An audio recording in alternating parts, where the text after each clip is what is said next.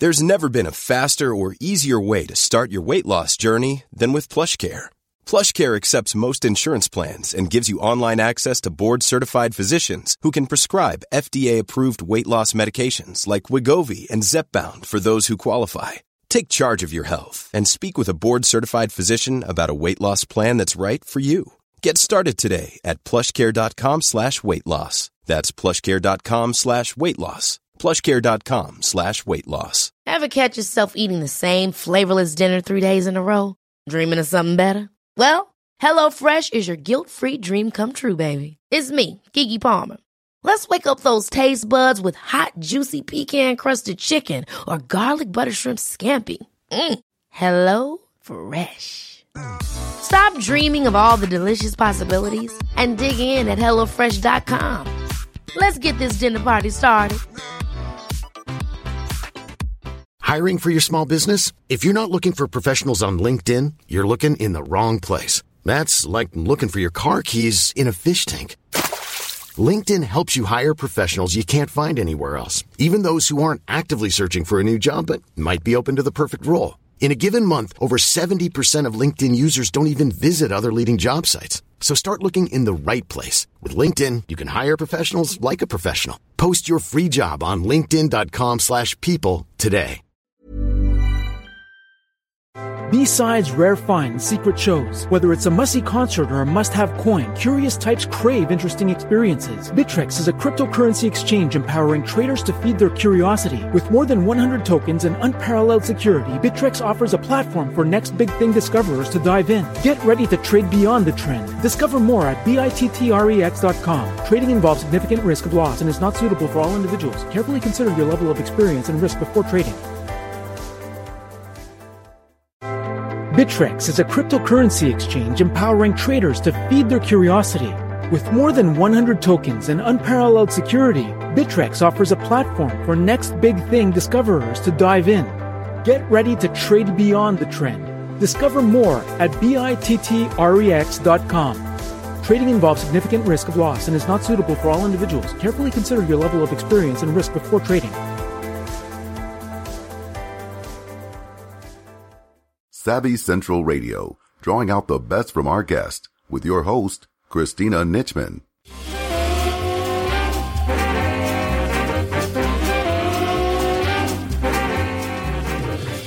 This is your host, Christina Nitschman. Each week, Savvy runs weekly broadcasts, providing entrepreneurs and successful individuals a platform to express their dreams, hopes, lessons learned, expertise, and wisdom with the world. Our guest today is Sharon Boone, an accomplished writer and editor with more than twenty-five years' experience at the most successful magazines, including Fitness, Glamour, Seventeen, and Women's Day.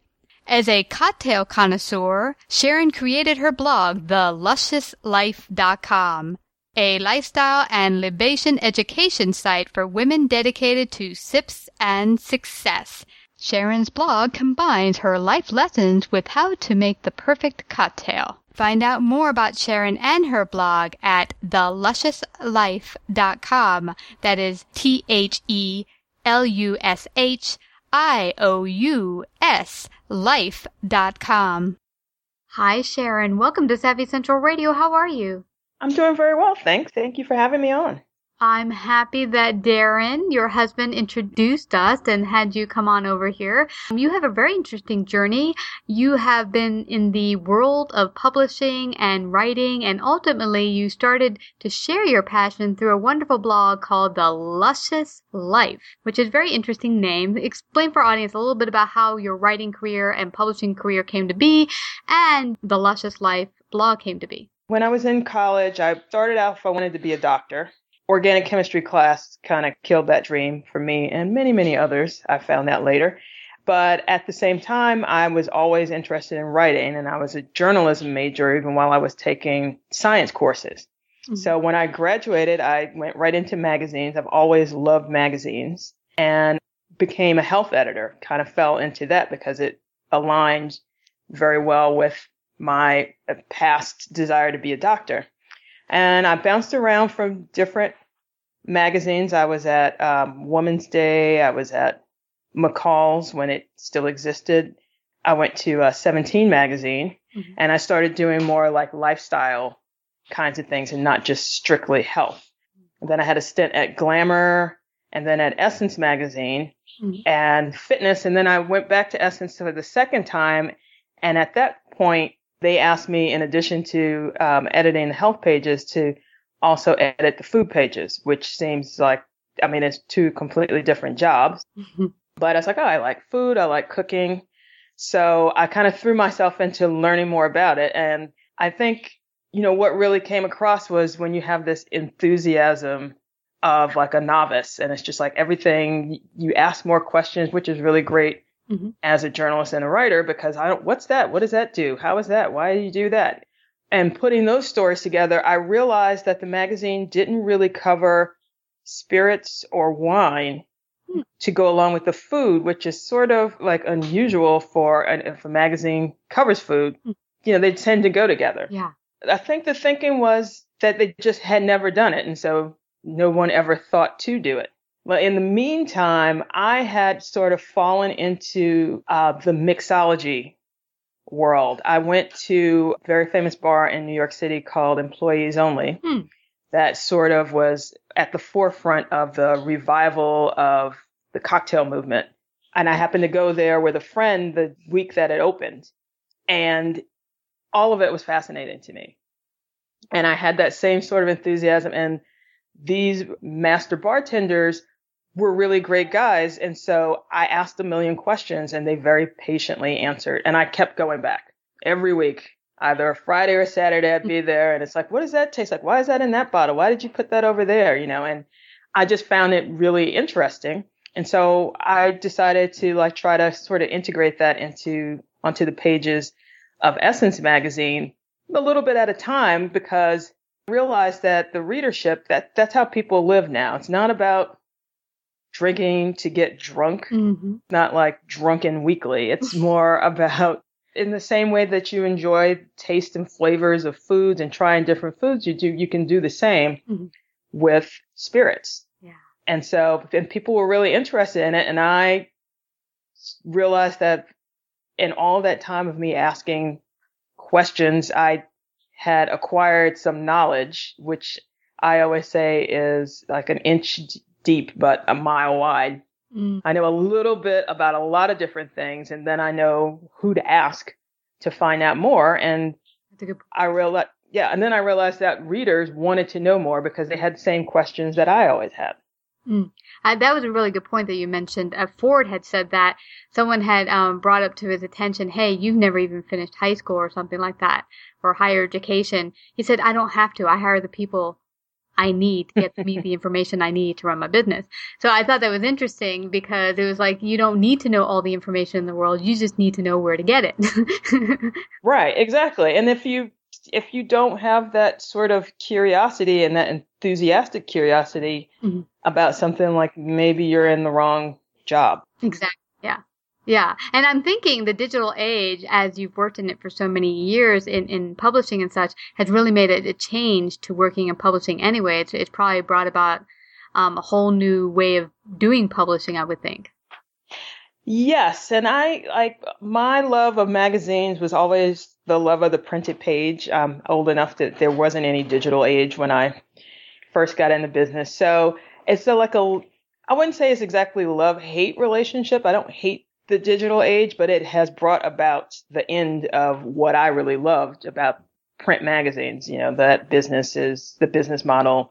I don't think it's going to ever be resurrected, and slowly but surely, all of the print publications are going to start to fade away, which is a shame. But this is a time very much where they can reinvent themselves for the digital age and the way that people like to have, to have their information presented to them today. Mm-hmm. Yeah, actually, it has opened up the doors to a lot of different opportunities and, like you said, different ways that the information can be brought to it, their clients. I personally love a book in my hand, and so now doing what I'm doing now, interviewing people around the world, they mostly want to send me their books in digital format, and I'm just like, can't you mail it to me? I want to hold it in my hands. No, so I understand exactly what you're talking about, but I do see that there's also opportunities, and I don't think we'll completely lose all books, but I think for the most part, the majority of people are going to get their books on digital in the future. Yeah, and I and, and I agree with you. I mean, I I just like to have that, to feel the weight of a book, or the, you know, to feel the glossiness of the paper of a magazine. And there's something mm. like satisfying about ripping out a page, or like a beautiful picture. A lot of people like to do vision boards mm. and and uh, inspiration boards, and Pinterest can kind of give you that feel mm-hmm. in a digital space, but it's not the same thing. Yeah. You know I've, what? I don't, I don't know about you, Sharon, but I think it's that holding it in your hand that makes it more experiential. And I think mm-hmm. the digital age, as awesome as it is, and the opportunities that exist are, are wonderful, I think it disconnects humans from each other, from the world, from the planet, because it doesn't have that experiential touch thing going on. You know, you don't get to feel it in your hand and be part of it. Right. And it's sort of like, is it real? Is this yeah. is this a real thing? But mm-hmm. having said that, like, digitally, I think, is a great way to deliver information. Yeah. It's somehow it's and you and you also get pictures. It's the marrying of the two that just, I feel like I like the page yeah. of it.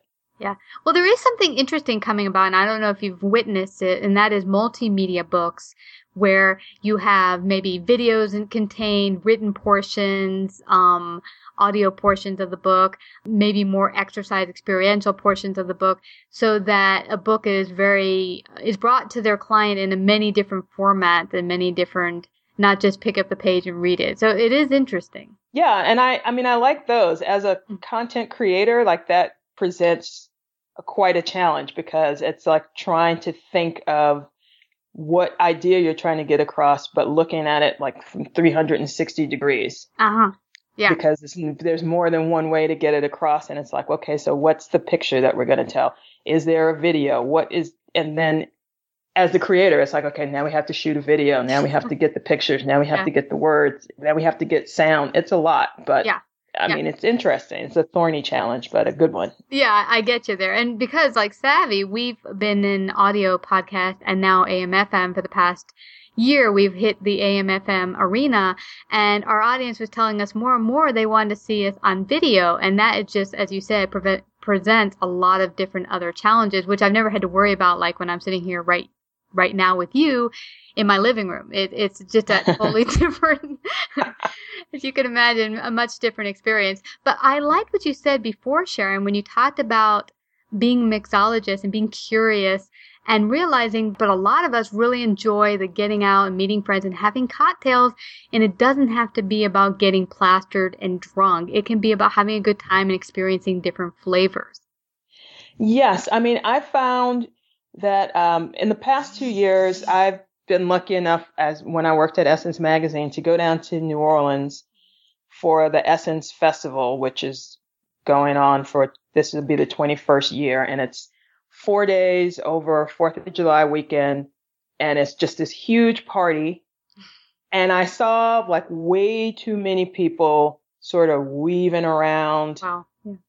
At hotel lobbies and down the street with these giant fish bowls full of, they said, oh, it's a hurricane. And it's just like some kind of iridescent, not, they don't know what's in these drinks. Yeah. And I was like, there's a place for that sometimes. We've all, if you're somebody who drinks, mm-hmm. we've all had that time, maybe when you're younger, where you were just like, you know what, I'm just going, I want to, I kind of want to get drunk, or I want to celebrate in something, or I'm out with friends. But that, those times are rare. And to me, that's like when you want to drink mm-hmm. versus when you want to drink, mm-hmm. you know? And I think that I wanted to sort of show people that, you know, like grown folks mm-hmm. can enjoy different spirits, can enjoy a cocktail, can sit and sip it, can have one or two, mm-hmm. still have a conversation, you know, still be, have all their wits about them, and just enjoy the taste and the flavors of them. And I think that nowadays, like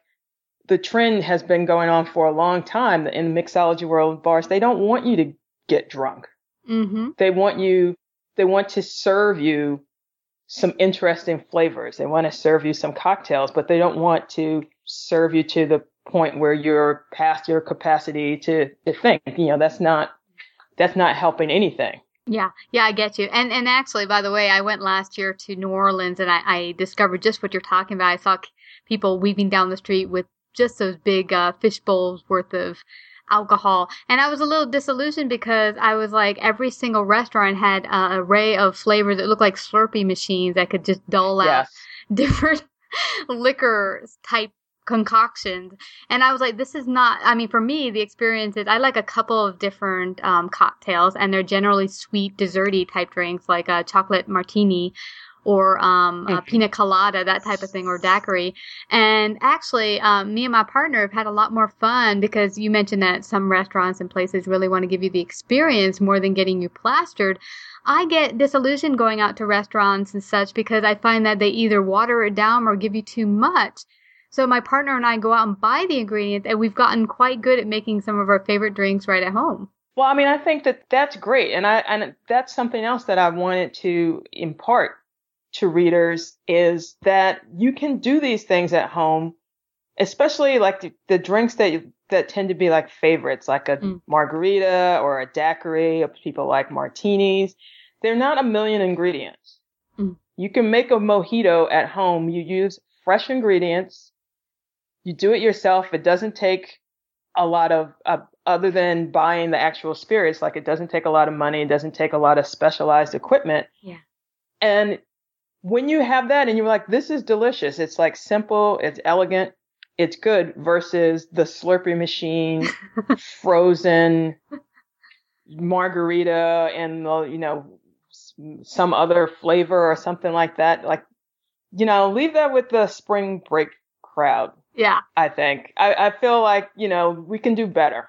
For That's sure. what I always say is like, you know what, you can do better than that. You deserve better than that. For sure. And it's your body. You don't want to put in your body either too much alcohol or a yucky tasting drink that's not good for your body. I mean, what's funny is I've invited and we've had parties here where I'll mix drinks, and I get really into it where I, I like kind of dance around and mix it really hard, and people get to laughing, and then we all take turns, you know, shaking the shaker. And mm-hmm. uh, it can be a lot of fun. I, I particularly for my taste, like frothy type drinks. So um, I have a lot of fun mixing it for people and, and seeing them get excited about trying them and, and realizing that, hey, you could also make it at home, have an enjoyable experience, and make it to your liking and have it be cheaper than had you bought it outside. So there's options. But tell our audience why you created your blog, the Luscious Life blog, and what was your goal behind creating it? I created it because, as I said, I felt like, you know what, people, you can do better than mm. what you have been doing. You can drink better. And, I, you know, it's a bad pun, but, you know, I wanted to raise the bar. Mm-hmm. And I feel that um, oftentimes, particularly for women, we might want to try some different kind of drink. You know, a lot of people tend to go to have a go-to drink. And it might be the same one that they drank in college because they know that they liked it. Mm-hmm. But now it's fifteen years later and you're still, you're ordering like a fuzzy navel and you're at like a business dinner or something like that. And it's just like, mm, I love a sex on the beach, but my boss is sitting right there. I don't, should I, you know? Yeah. And so the idea that it's okay if you don't know something, like we're going to learn this together and you can sort of expand your palate. And I feel that a lot of times for, for people, and I tell bartenders this all the time, it's like one of the hardest things that questions that somebody might get in their day is they sit down at the bar and the bartender comes over and says, what do you have? And your mind just goes blank because, and you think that, oh, they're going to judge me, or I don't want to be, look like I'm stupid, or I don't know. So I'm just going to say like the first thing that comes in my head. And that's why you're, you know, maybe still drinking Cosmos ten years later, and then you like them, and there's nothing wrong with liking them, but that's the only thing you ever get. Or, you know, well, I just go with my Chardonnay. Like, try some other flavors. If you like that, you know, maybe try something else that might be in that wheelhouse. And I feel like my blog, I'm trying to give people permission to sort of play in that mm. arena. Yeah. And so, oh, go ahead. Yeah, I was just going to notice, I noticed you tie certain life lessons to the mixology lessons and, and um, experiences that you passed on, which I really enjoyed. Oh, yeah, thanks. Um, well, I mean, the, one of the good things about hanging out in bars, and And my mom always, she cringes because she's like, it makes it seem like you just go to bars all the time. And it's like, well, I like bars, you know, and I'm not going to bars to get drunk, but I tend to have very interesting conversations in bars. And it's just a place, it feels like a, a place where you can just sort of like just talk to people, like, especially in this day and age when we tend to do everything through a device mm. and we don't really have face-to-face conversations. And it's, they're still one of the few places where you can actually just strike up a conversation with a total stranger. Mm-hmm. Yeah. And, and have it be like, you know, and walk away from it like, wow, that was really interesting. I would have never spoken to that person. Who knew that? Some of the stories and the people that I've met at these places have just been like, I mean, it just seems like, well, that was amazing. Yeah. And so I try to bring that, put that experience in the blog too. So I like talk a lot about things that are happening in my life, things that have happened in the world, you know, just sort of tie it all in because, you know, that's, that's what a, you know, a comfortable bar is like. Yeah. I love that you're mentioning that, Sharon, because when I was a kid, actually, my, my dad's from Germany, and when we would go visit my grandparents in Germany, it's very bar centric. There's actually a bar in my parents' town on every other corner. And at first, you know, as an American, you're like, oh my God, they must be all Lushes around here. And actually, they're not. I mean, they do have a quite a bit of beer, the family. And I found that very early on. If you're a child, they'll have you go into the bar with them. And it's a very family feel. It's not like a lot of the bars here in the United States, which feels mm-hmm. specifically like you don't want to bring your kids in there or family. But it, they, you generally have food, and the kids get this little mug or, or um, beer stein.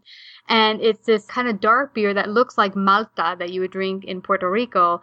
Uh, it has that same type of flavor, and that's what they give the kids. So they get to join in in the festi- festivities and have a nice drink that's all bubbly and, you know, whatever. But it's more like connection and people sharing their lives, their stories. And it's a very nice experience, and it would be awesome to bring that back to here in the United States and have us, like, really connect as people. Put down your textures, enjoy a nice drink, whether it be alcoholic or otherwise, and really connect with one another. And I think that that would also help in making a connection between enjoying a drink, going to a bar, and the social aspect of it, as opposed to the getting drunk aspect of it. Because I think that if we only think of that as to go and get drunk, that's all that's going to happen there.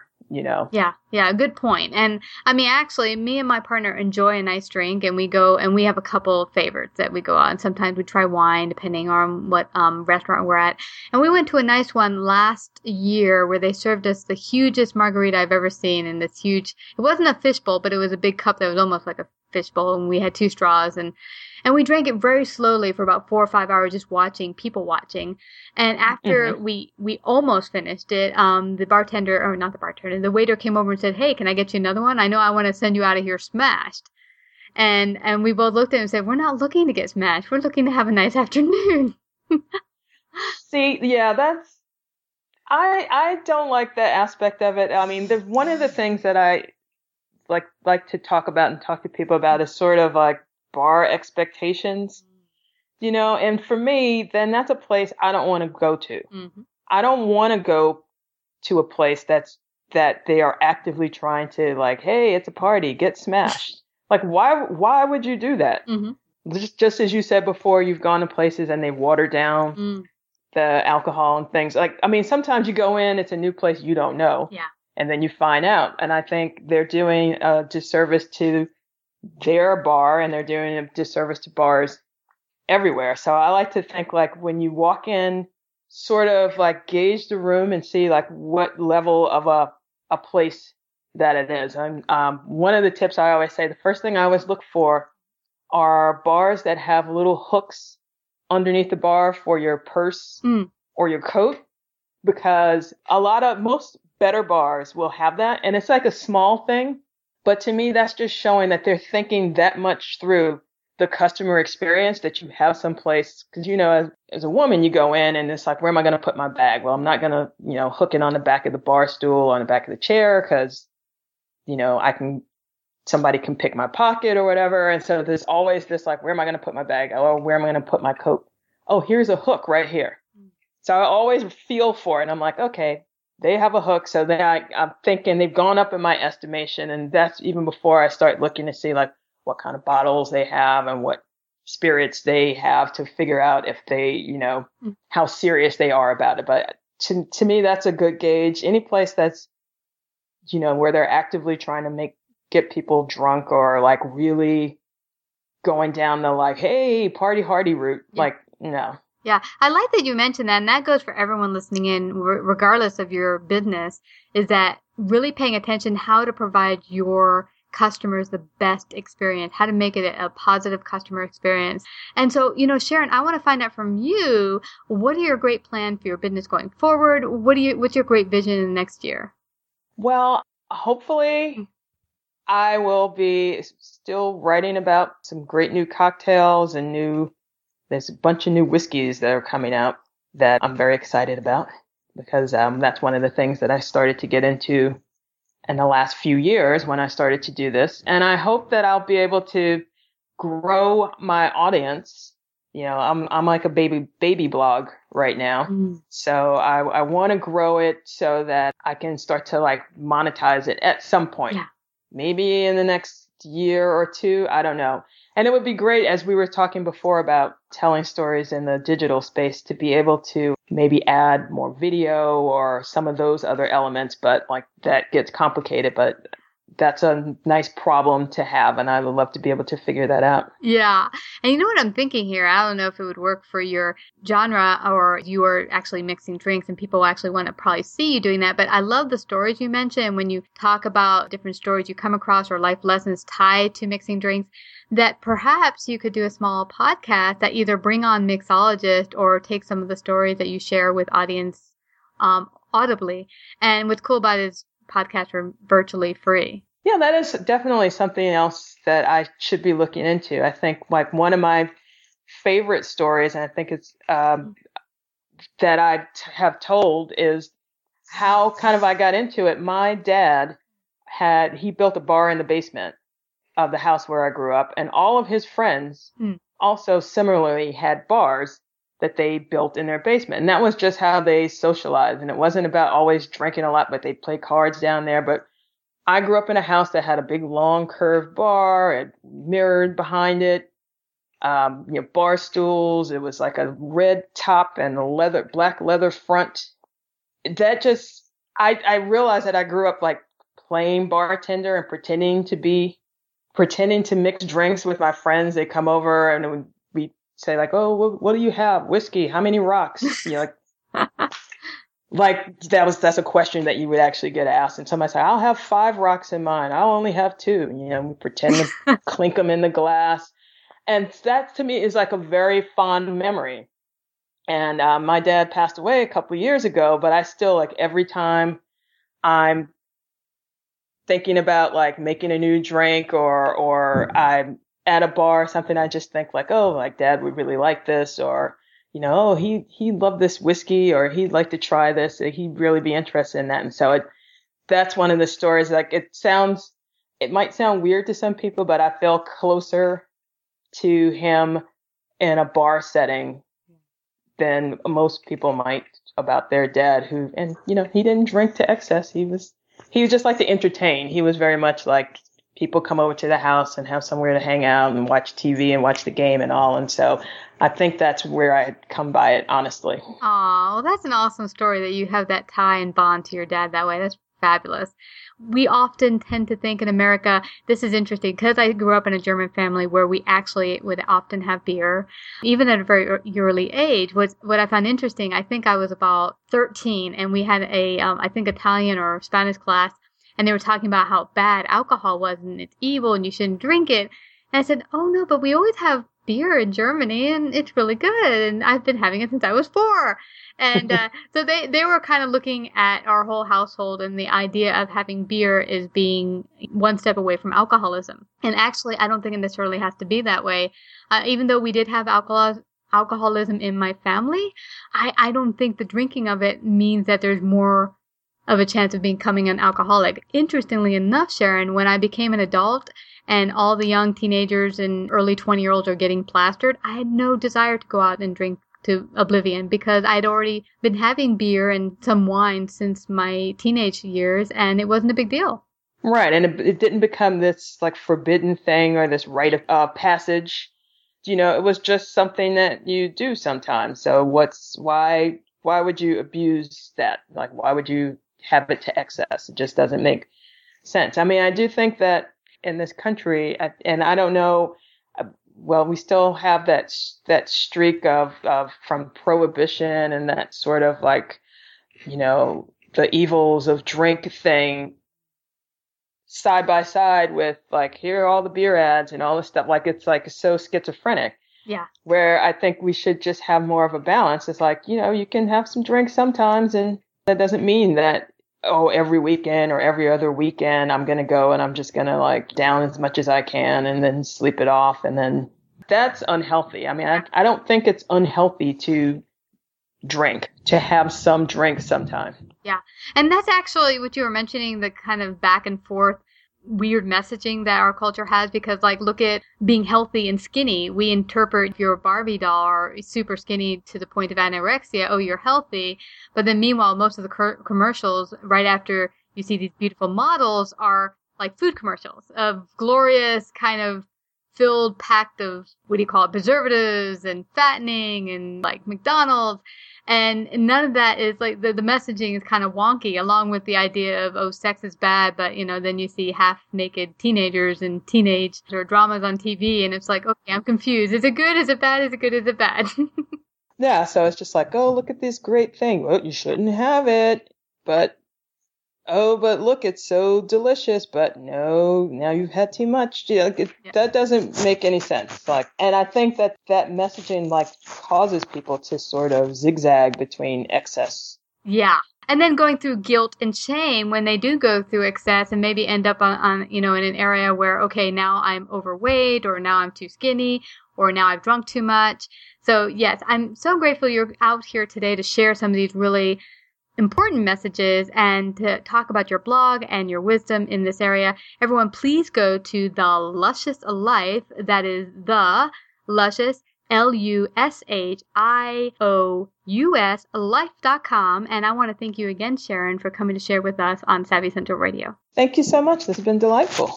Savvy Central Radio is home to over one hundred thousand listeners per month globally and runs in syndication on eight A M and F M platforms, including iHeartRadio and six podcasting platforms. To find out more about our paid sponsorship opportunities or to become a guest and find out how we can help you get your message out to the world, call seven one eight area code seven one three, two two eight nine or email at savvycentralradio at gmail dot com.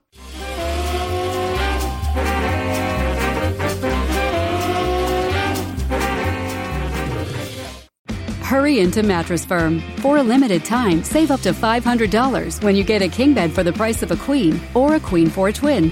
Plus, get a free adjustable base with qualifying Sealy purchases up to a four ninety-nine value.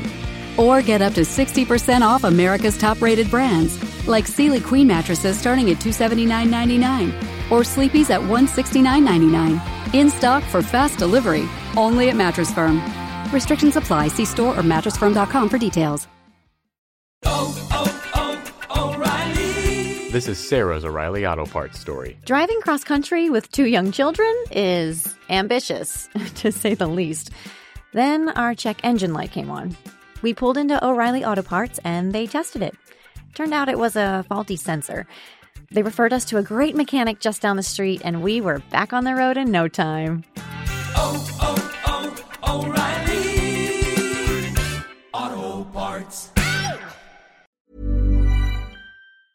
Ever catch yourself eating the same flavorless dinner three days in a row?